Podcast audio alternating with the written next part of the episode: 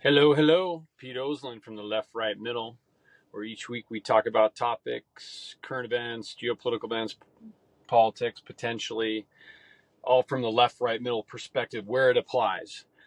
Uh, so, welcome again uh, to to this week.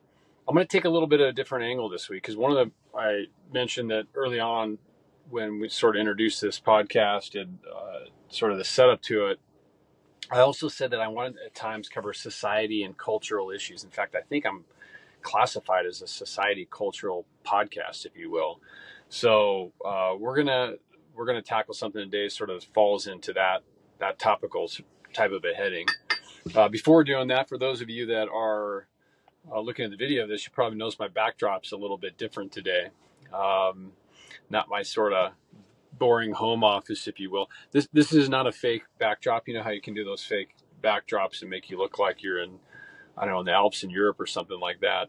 Uh, incidentally, this is this is live footage from my van uh, where I am dropping this recording uh, today, and uh, here in Central Oregon, and you can kind of kind of see my paneling of the van. And you know, it's a little bit of an overcast day, but you know, here I am in the high desert and I don't know. I kind of felt like mixing it up, and from time to time I want to do this. Uh, so uh, here we go.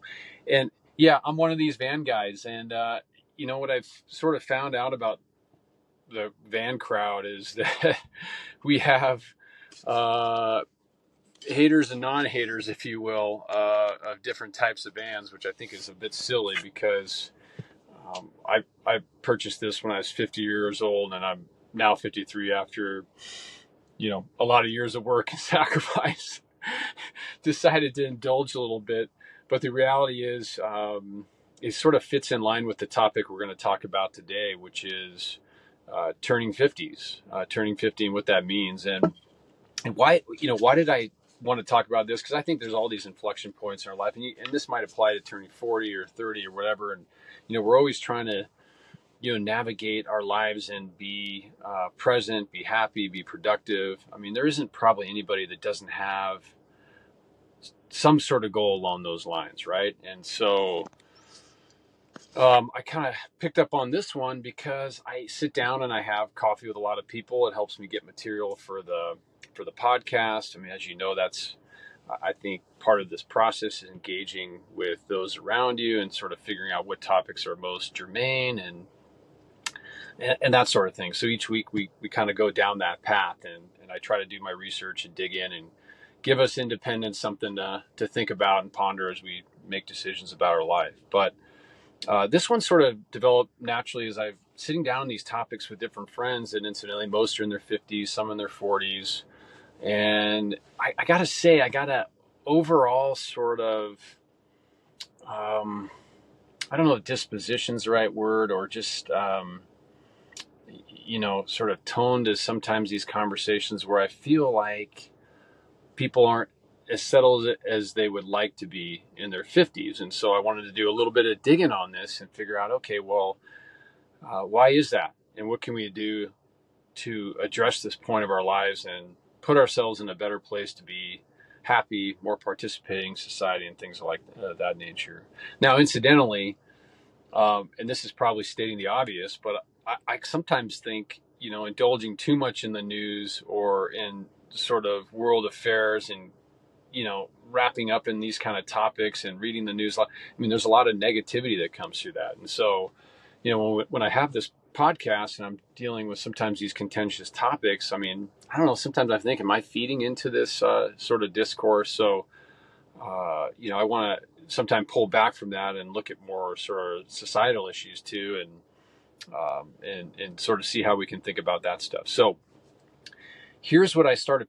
And I'm just going to tell you about some of the people I sat down with. I mean, I'm not going to name any names, but kind of like the broad perspective of you know folks that I visited with, and then you know what I'm feeling is the tension, you know, as a result of that, and sort of what my research showed us about turning 50 and um, and sort of how we can become you know, and you know, find ourselves moving towards a better place in our 50s and our 60s. So, so overall, so let's just sort of jump in. You know, I met with, uh, for example, a guy that's been running not for profits for a long time, um, and you know, mostly what I'm finding when people are sort of in this period of their lives, they spend a lot of time in one particular career path.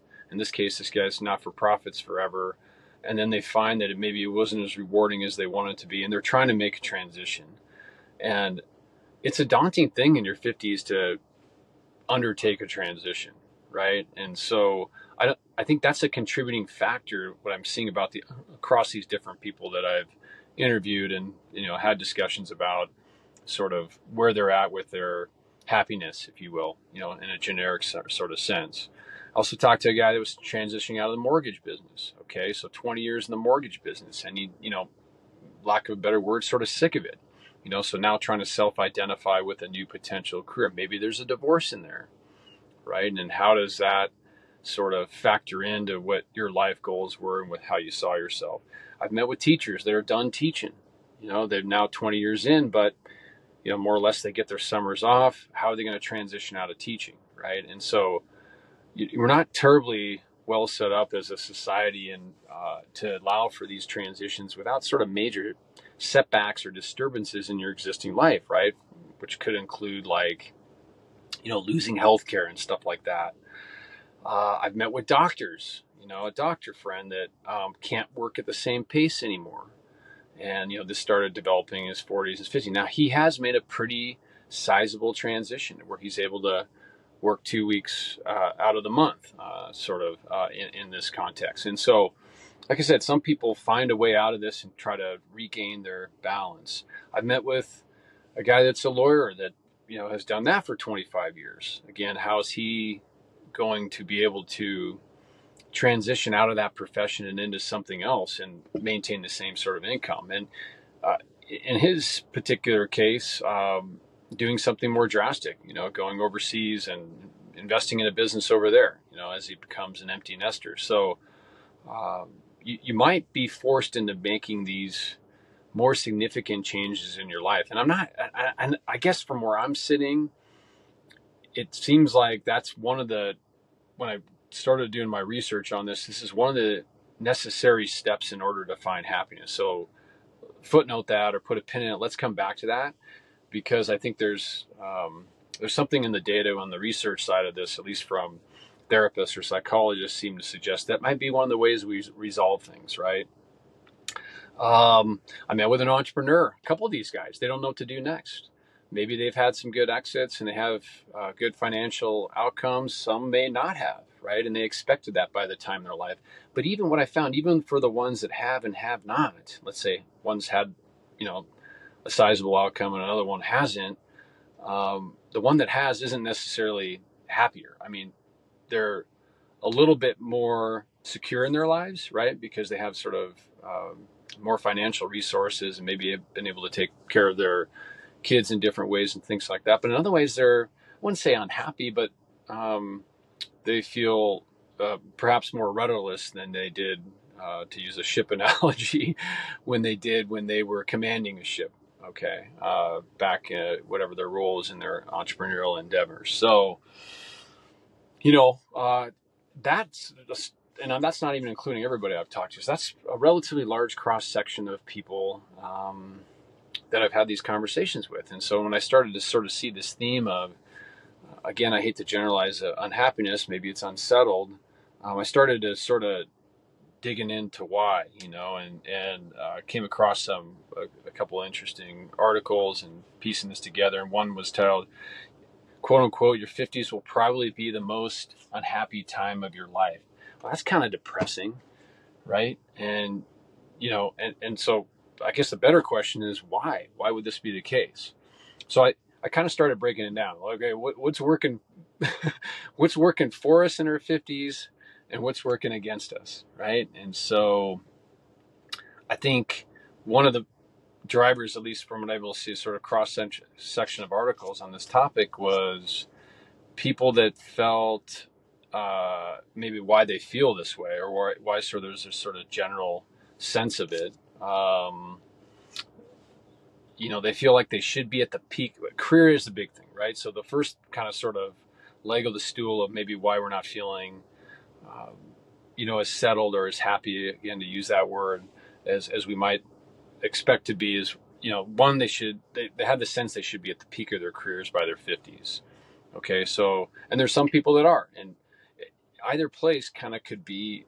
It, I might be a little bit disappointed. You might be at the peak of your career, making great money, but not not satisfied with your work. So I would say that that's one class of people that I met with. Another one could be like they're at the peak of their career or their expertise, but they haven't seen the results that they expected. Usually that has to do with sort of financial outcomes, but sometimes it's just sort of like gratification from the job. I mean, I might put a teacher in that category, right? That's 20 years in. Um, or someone's run their own mortgage business, but you know is sort of tired of the I don't know, the lack of learning or the mundane work. And so, sort of, you know, the next question becomes, what, what are you going to do about it? But before we get there, let's, I, I kind of wanted to sort of see the why in this case and then uh, figure out what were some of the recommendations that were prescribed potentially, I don't want to say addressing, but just sort of um, moving in a place where you can kind of move out of that, um, that space in your life. Uh, in fact, uh, this is an interesting one. This is from a, an article that um, I think it's Huffington Post or it's actually National Geographic is kind uh, quoted in.